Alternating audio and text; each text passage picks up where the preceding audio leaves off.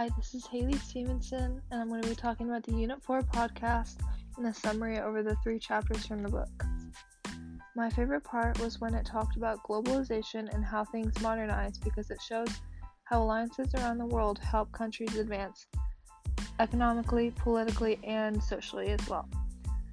I struggled with the definitions because I couldn't understand how nations or like cultural groups could be multiple places like a multi-nation state or multi-state nations and how nation states couldn't be countries and would be considered not part of the e uh, not part of the United Nations.